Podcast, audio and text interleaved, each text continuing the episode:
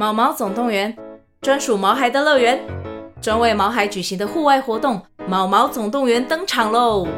今年春天，带着毛孩出门去，一起在草地上追赶、跑、跳、碰。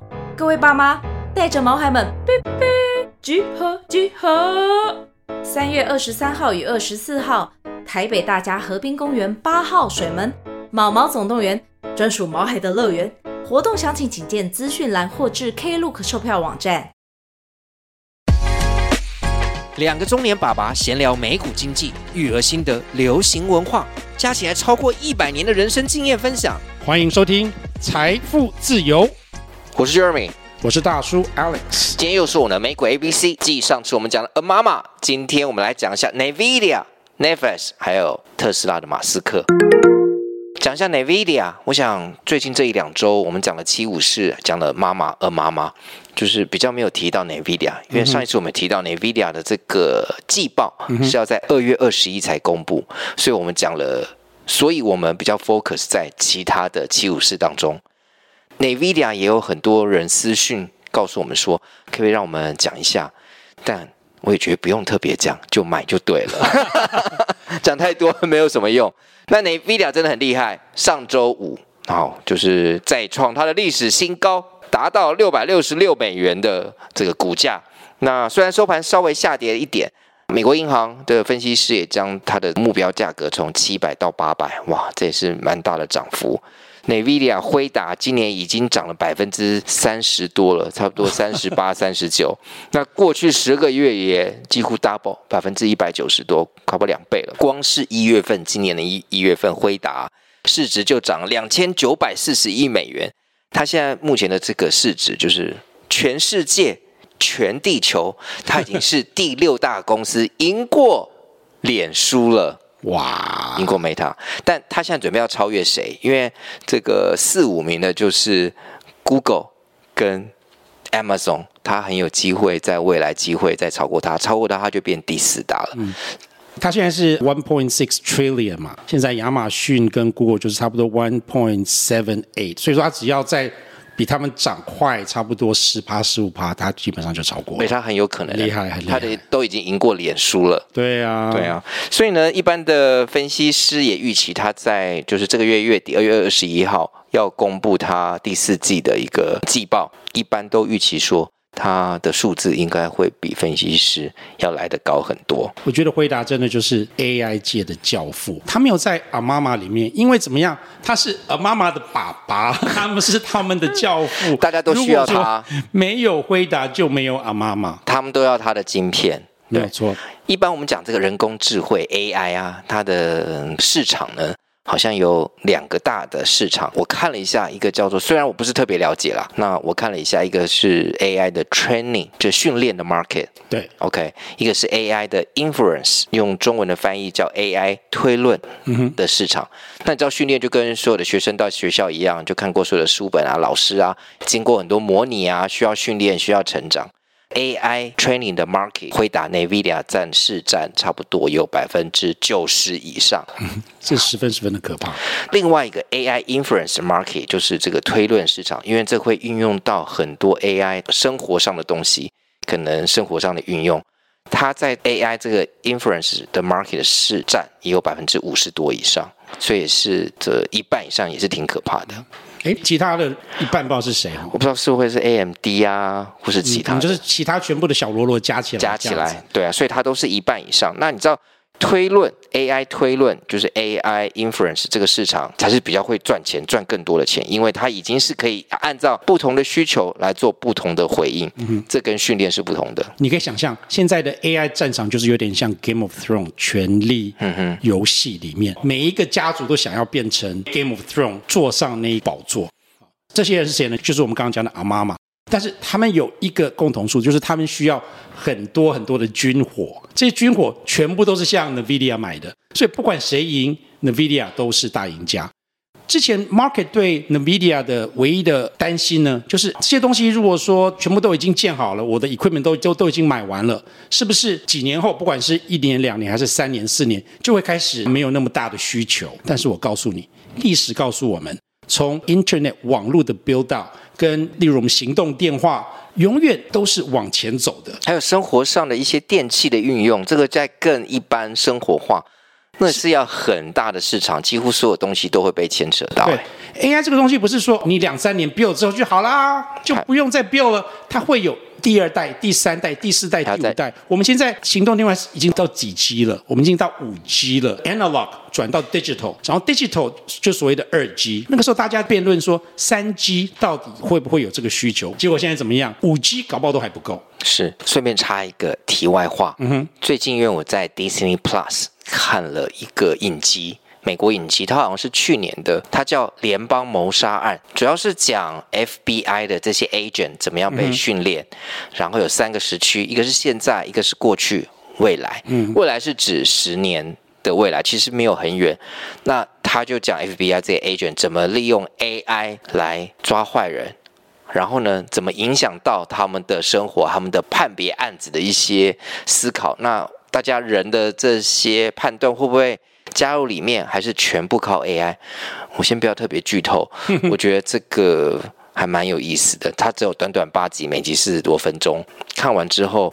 其实心里面有一些想法，你你你是有点毛毛的，对不对？都想说哇，以后 AI 这样子的世界会怎么样？现在大家很担心一个事情，就是说你是在用什么的资料在训练这些 AI？我们先撇开所谓的智产权的问题，什么问题？智产权、智产权、智慧智慧财产权，因为他们都是用现有的人，然后没有经过写这些文章或者是小说人的同意，就把他们拿来当做教材。合成 AI，你喂它是什么东西，它就会怎么样的长大。那你喂它这些这个东西，是不是有一些偏见的？尤其现在大家最担心的就是所谓的物权主义。这些公司都是男人、白人在主导，喂出来的东西会对一些好像呃少数民族或者是女性会有一些比较不利的方向，这是大家还是比较担心的一个道德上面的问题。我另外还有觉得就是是不是都依靠 AI？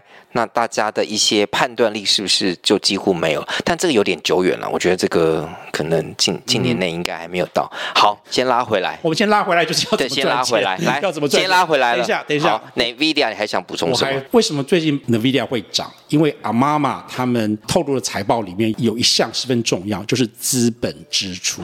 是资本支出，就是他们对未来需要花多少钱投资更多新的东西。这些数字最大的数字都是在买晶片，几百亿的那个数字的晶片。每一家都是这样。Google 这一次被盯，原因之一呢，就是因为他让他花不够多，不是他让市场有点措手不及。这一季才讲说，By the way，我们今年、明年会很大幅的增加我们的资本支出，用来买这些晶片。很多分析师没有把这些数。字算在他们的预测里面，也是导致它股票下跌的部分原因。啊、呃，微软他们就很聪明，他们早在二零二二年就跟市场讲说，我们会开始花很大笔的钱在这个买晶片、云端计算方面，所以。市场没有被惊讶到。你如果看这几个啊妈妈的季报，你都会发现一个共同点，就是他们花很多的资本支出跟 NVIDIA 公司买晶片。好，大家有知道什么叫阿妈妈？我们都会在我们的资讯栏写下这些股票代号。妈妈现在变成一个正式名词，对，还是一样妈呃，就是 Apple，妈妈呢两个 M 就是 Meta 跟 Microsoft，另外两个 A 就是 Amazon 跟 Alphabet 就是 Google 意思。我们可能还是不要马上把 Apple 加，因为毕竟它还没有宣布。好好，对，好，我们还是说 AI 妈妈。好了，另外，你刚刚说 NVIDIA 是什么？这些妈妈的爸爸，我不认为他是他们的小孩，因为他们都要投资他，所以是小孩，所以才需要投资。他不是投资，是向他买啊，向他买就是钱给他。哎，但是现在是买家市场还是卖家市场？现在是供不应求，跟台湾一些风潮有点像。它就是一个饥饿行销的排队名店。排队名店，你为什么要排队？你现买，你你只能买两盒，然后你还要在开门的之前就要去抢，不然抢不到。在这个情况之下，是谁的力量比较大？是你？消费者力量比较大，还是店家力量比较大？当然是店家力量比较大。所以现在我才会说，NVIDIA 是妈妈的教父。好，NVIDIA 又在创新高，要不要买呢？我们讲，我本来想按拜拜拜嘞，连数据都不用看。它的 Trailing PE 就是历史的一比是八十七，好高哦。哦，是为什么呢？七武士里面最高的，为什么呢？因为它股票涨很多，但是它的未来的 PE 呢，竟然只有三十四。其实跟 Microsoft 啊，或是跟 Amazon 差不多，对，差也差不多，就三十几差不多啦。对啊，亚马逊还是三十八嘞，哼哼，对不对？所以看起来更可以买了。我觉得可以买。它像股价真的是很可怕，现在已经六百六十多。对，就像大叔曾经告诉你，趋势是你的朋友，Trend is your friend。跟着赢家走，Go with the winners。然后你永远不知道股票会上涨到多高，当它在上涨的时候，你就跟着走，就是要小心行事就对了。二月底就看它了，马上二月二十一号。过完年我们就知道，对它的财报公布出来，是主要是看他对未来的预测，他给市场的 guidance。他讲了这个 NVIDIA 就会讲了，它相同制造这些 AI 晶片的 AMD。对，AMD 是让我有点心痛哎，有到痛吗？也还好吧，它也没有到这样，它也是涨了一下。应该是说它有让我有点好像喜三温暖，或是做消费者的、嗯。之前就是前两个礼拜也是涨，狂涨涨很多啊。对，就是它，你可以说从十二月左右就开始。开始涨，结果最近的季报表现有点不如预期，所以说股票就跌的还不少。但是这个月，哦，对不起。上一个月就是一月涨了百分之三十多。对，我之前对 AMD 的判断是，我觉得它会比 NVIDIA 涨得更多，因为它有点补涨的效果。嗯、NVIDIA 已经涨了很多了，现在大家都要找另外一个投资点，下一个 NVIDIA。但是我现在可能会稍微再保守一点，怎么说呢？就是它这一波下跌，我不会立即去追，我会等它开始出货了 AI 的晶片，看大家的反应怎么样，也不迟。它还没有真正。证明它可以做得到。如果说出货的量或者是他今天有什么出贼的话，那它股票会跌得很惨。OK，好，那 AMD 中文翻译就是超维，嗯、然后它的 CEO 也是一个台裔的，嗯哼，Lisa Su 哦，Lisa Su，他姓苏，对，他姓是 OK，好。从一个市值的角度来讲啊，他现在的 market cap 只有两兆。嗯哼，等于是 NVIDIA 的五到六分之一左右，所以小很多。那之前的话，他们其实大小没有相距到这么这么的多，八到九了啦，所以还是小很多啦。所以你会稍微以后也会观察一下。好，饥饿行销排队股票，我觉得一定还是要讲一下我们两个最爱的瘦瘦比减肥药股票。双巨头，伊莱莉莉、李莱跟 Nova Nordisk 诺和诺德，是。它上个月就是一月表现也是其实还不错，不错都都涨了八九趴嘛，也就是以微幅上涨，都还都涨了一些。这个月其实他们两个都没有什么太大的消息。嗯哼，哦，有了，诺和诺德他们有宣布说他们的产量增加了。之前因为产量不足，所以他们在美国不是糖尿病患者的话，有一些比较多的限制，就是你比较不容易可以去买到。但是现在这个限制渐渐的在被拿掉，对他们的销售量应该是有十分正面的影响。这个消息发布之后，他们的股票涨了百分之六左右。他季报还没发布，在二月六号。我看到的应该是他的 CEO 跟 CNBC 的一个。的访谈，二月六号才会有他季报，所以下一次我们会开始看一下伊莱莉怎么样。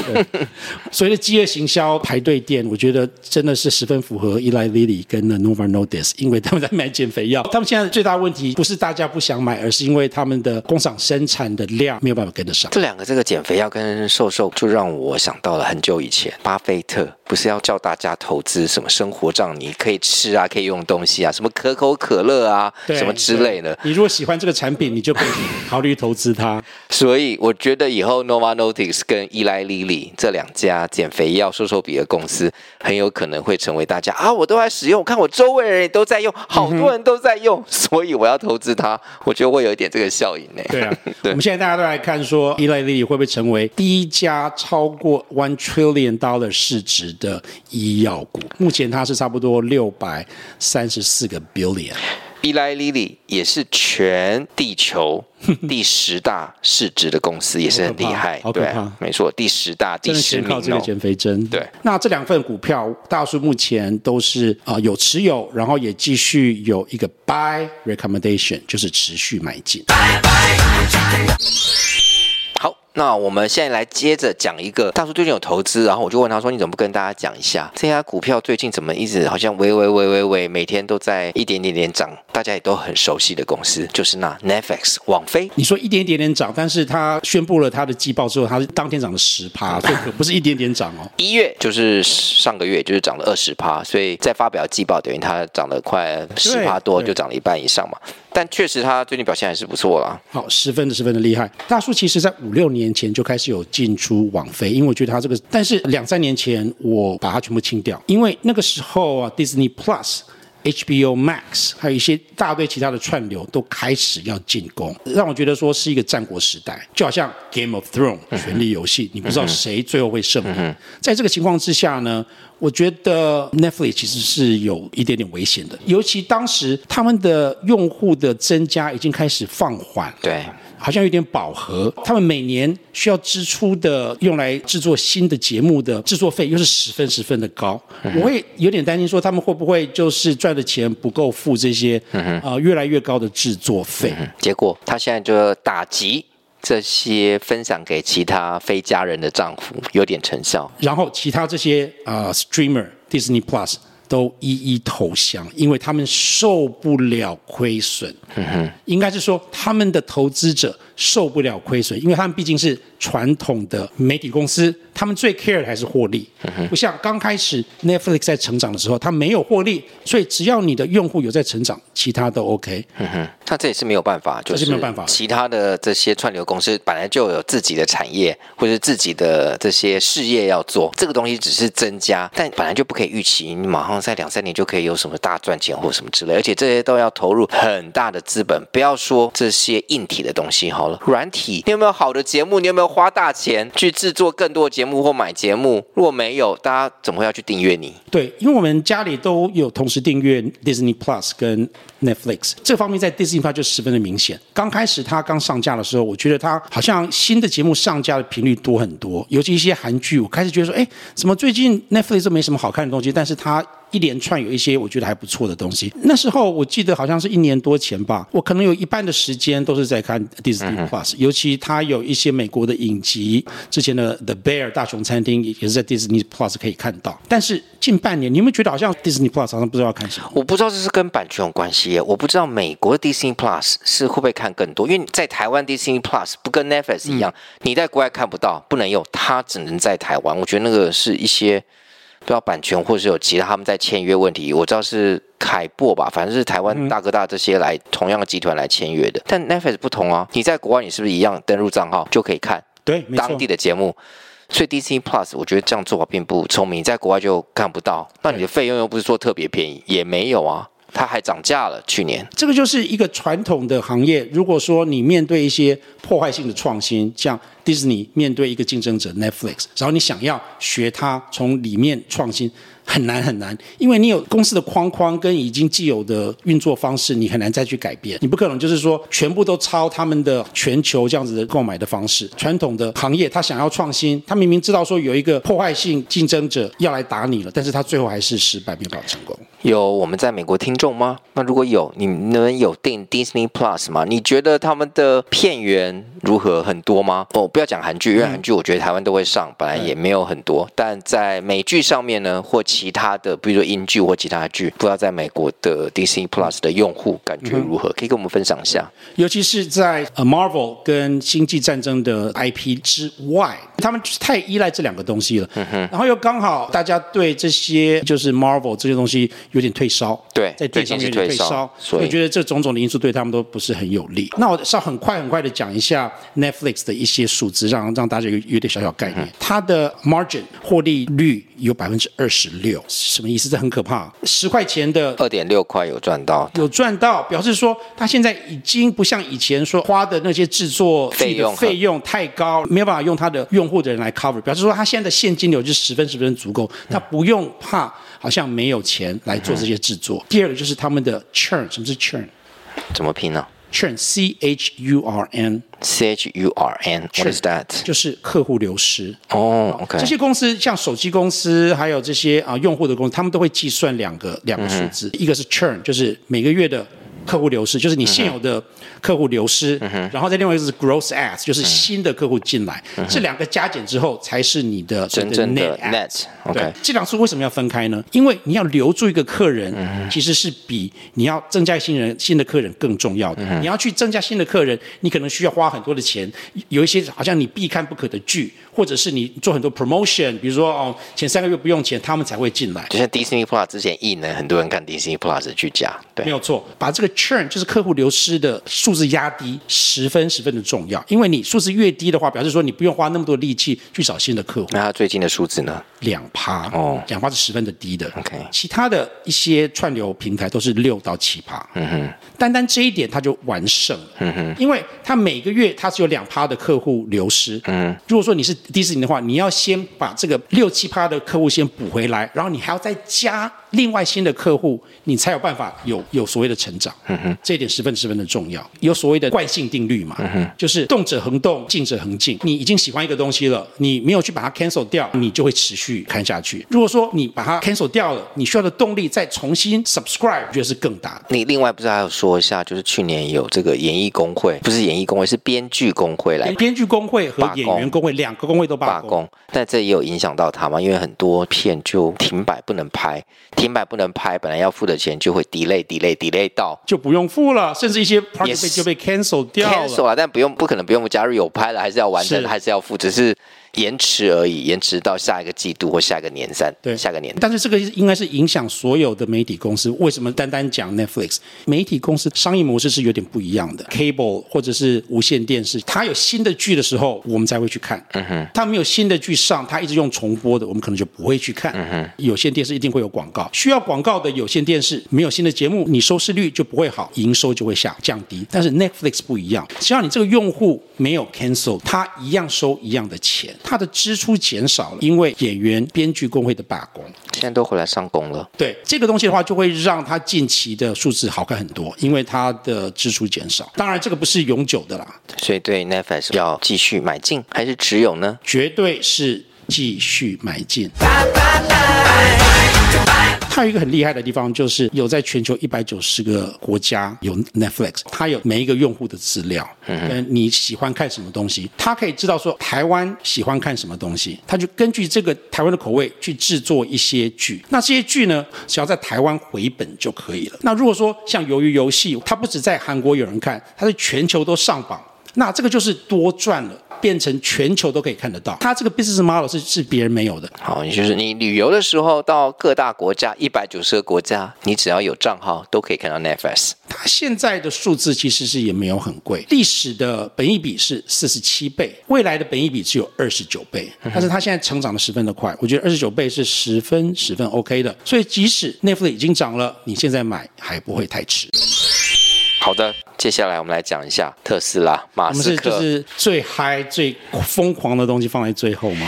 对，先讲一下特斯拉。特斯拉真的是蛮惨的，嗯，上个月已经跌了百分之二十一点二。它的本益比呢，P/E ratio 我们就直接讲一下，之前的是四十四，未来是四十九，是唯一我们刚刚讲所有的股票当中增加的，就代表大家对它未来不看好。对，这太可怕了吧？营业额降低的公司怎么可以在七五四里面？是不是把它剔除掉？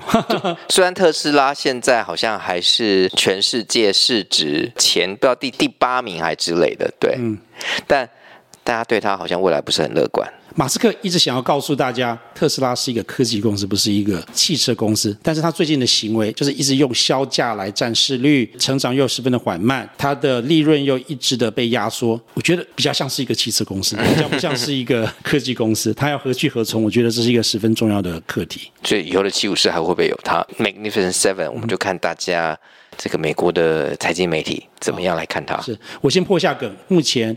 我把特斯拉的评价从持续持有降低到 sell，OK，到卖。Sell，I want you to get out there and sell, sell, sell。我先讲一下，我没有特斯拉的股票，这是我对它的评价。就是我如果手上有特斯拉的股票，我会考虑把它卖掉，因为它整个 trend 啊、呃、是下跌的，然后又有很多的逆风，导致它的那个营业不是那么的好。我还没有讲到说，我们今天要讨论的一些主题，就是马斯克个人十分一些比较。负面的消息，对，争议性的消息。好想问一下木头姐，KC 五 ARK Invest 的这个 ARKK ETF，不知道他怎么看？下次我有看到 KC 五有任何对特斯拉一些动作来跟大家分享。上次也讲了，他上次在跌，所以持持续买进嘛。对啊。最近我没有注意到他，所以下次我再来收集一些资讯，再跟大家分享。木头姐是不是还是这么看好？我觉得木头姐对他就是一种信仰，就是一种信仰。但关信仰没有赚钱是没有用的哈，这是一个很大的这个 ETF。一直讲这个信仰好像有点悬，但是对。好，那马斯克最近又有什么消息呢？反正他消息每天每个礼拜都有很多啦。他有可能不再是全球首富哦？怎么会这么突然呢？为什么？因为股票下跌。股票下跌就算了，最重要的是上周美国 Delaware 州有一个判决，嗯，就是他从二零一八年以来所得到的一些股票选择权，总共价值五百五十亿美元，五百五十亿美元的股票选择权价值，嗯，是非法的，你要送回。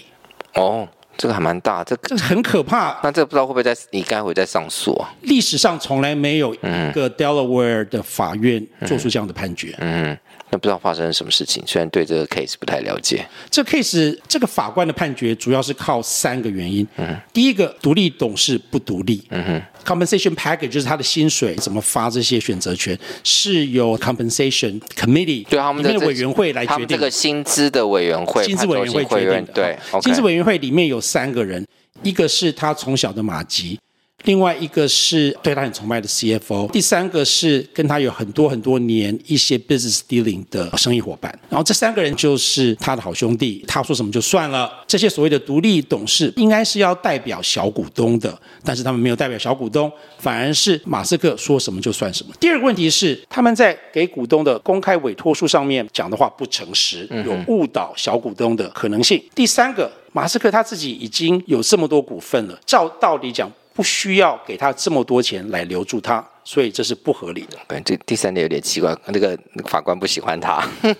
我不是律师，但是我看了很多不同的报道，他们是说这个法官是很有经验的法官，然后他做的这些法律判决都是十分有根据的，所以即使他在上诉，改变判决的机会应该是没有很大。OK，那我要自己再 follow 一下。马斯克有什么样的选择？他能怎么样？嗯，没有什么选择，就只有上诉，还能有什么选择？没有，其实还有两个其他选择。什么选择？他们重新再做一个薪资，然后再让股东再投票，就是重做一次就对了。哦，那这个重做一次，我觉得会有很多的问题。董事会都被人家讲成这样了，那马斯克他又是那种个性，他们有办法同意到一个双方都觉得合理，然后小股东也会觉得合理，然后 vote yes 的嘛？我觉得这也很难。所以我们再观察一下。第三个可能性就是现在马斯克说他公司搬到德州去。嗯，那又怎样？就是变德州的这个法官来判了。对，哦，这个我觉得这个比较可行啊，换了一个法官啊。技术上可行，但是风险很大，因为你要把公司的 headquarter 换州，就是因为你不爽这个法官的判决。对啊，反正马斯克都这样啊，他比较共和党啊，那德州又是共和党，他就捐钱给共和党。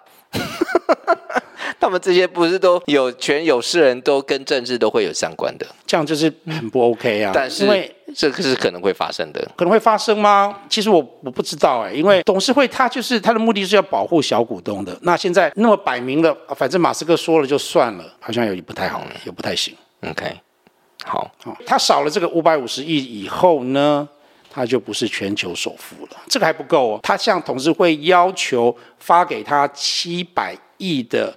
投票权，嗯哼，他没有说是股票或是投票权，嗯，但是这个公司它现在不是一个双重股票制，因为他想要在特斯拉拥有至少百分之二十五的股权，他才可以控制。他现在只有百分之十三，为什么只有百分之十三？他之前本来有百分之二十二、二十三左右的时候呢，他把一大堆股票卖掉了，去买 Twitter，现在变成 X 的 Twitter，所以他自己把股票卖掉，哇，现在现在股份减少了，他要怎么样？董事会。你再给我钱，你再给我股票，不然的话，我就要把 AI 这些东西全部拿走。这个像话吗？我觉得真的是超超超不 OK。这不是他的公司吗？他这样拿走，好像觉得很好笑，在打自己脸。他自己这创立的公司，问题是这是他公司吗？他现在不是大股东啊。那你说他的公司，那他自己一手辛辛苦苦成立的公司，剩下的小股东都是死吗？都不用。没有，我的意思说他自己打自己的脸呐、啊。如果要把 AI 从这边拿走，他自己的公司这样做，不是一件很蠢的事情吗？会蠢吗？拿去其他地方，比如说他 SpaceX，他的股份可能更多。那他对于他自己创立的公司，如果没有如果没有信心，没有这样做，那当然是 OK。只是我觉得这是一件很蠢的事情。我觉得特斯拉一个大的问题就是跟 Google、Meta 不一样。这些公司呢，他们的 founder 像 Mark Zuckerberg，一开始就是有一个所谓的双重股票制度，有两种不同的股票。第一种的股票是一些创办人持有，他们可以投票是二十倍，等于是你有一张股票，你可以有二十倍的投票。这样子的话，即使你的股票数量减少，但是因为他有二十倍的投票权，所以你还是可以控制这个公司。马斯克没有这样做，他没有所谓的双重股票制度。当他的股份越来越少的时候，他其实真正对公司的控制权就越来越，这也是他自己造成造成的事情。所以。这特斯拉没有这么看好，对，那股票也跌了比较惨一点，可不可以维持在这个七五十当中就看喽？就看喽。我只能说，美国人现在对特斯拉真的越来越不买单，因为其他公司有也推出了很好的电动车，特斯拉到处都是，又常常会出贼。他们最近又做一些回收，有有新闻。既然他们现在有特斯拉，现在发现怎么样？特斯拉几乎没有二手市场，嗯哼，因为它价格一直在，嗯哼，然后一直新的东西出来，没有人要买二手特斯拉。Hertz、嗯、他们要他们要卖那些。二手车根本就没人要买，这是一个很大的问题。大家都知道嘛，你买传统的汽车呢，一定会有一个二手市场，还是一个很很稳定的二手市场。你只要维护的好，几年过后你还可以卖多少钱，这是一个很大的考量。好，所以就再看一下特斯拉喽。反正我每一周都会有一些小小马斯克新闻啊，不一定每一周啦，可能每两周一次，对，再观察。这两集我们讲了很多公司，然后大叔也给大家一些我自己对这些股票的看法：要买还是要 hold，还是要 sell？我觉得我们先看今年好了，二零二四年。我目前觉得在年底 S&P 五百应该可以到五千二、五千三左右。目前它是在四九五九，从这里往上的涨幅可能还不到百分之十。但是我觉得今年的股票不会是一直这样子持续的往上，它会。暴涨也可能会暴跌，像我们做云霄飞车一样。如果说你上坡上的越高，你下跌的幅度通常也会一样的高。这一波。从差不多十月底一直涨到现在，已经我觉得已经涨了很多很多很多了。然后它这次涨的幅度高又快。如果真的六月才会降息，从现在到六月这四五个月当中，一定会有很多的机会往下修正的可能性。现在是四九五九，有可能会下跌到四三零零，然后再往上爬到五三零零。你如果对我们这一两集讲的一些股票有兴趣，不要急，你一定会有在年终就是 middle。Of the year，六月之前会有机会在比较漂亮的数字入手。好，那这就是我们这一集的美股 ABC，将 NVIDIA、辉达、Netflix、网飞，还有那特斯拉嘛，马斯克的股票。好，那我们就下次再见喽，Cheers，拜拜。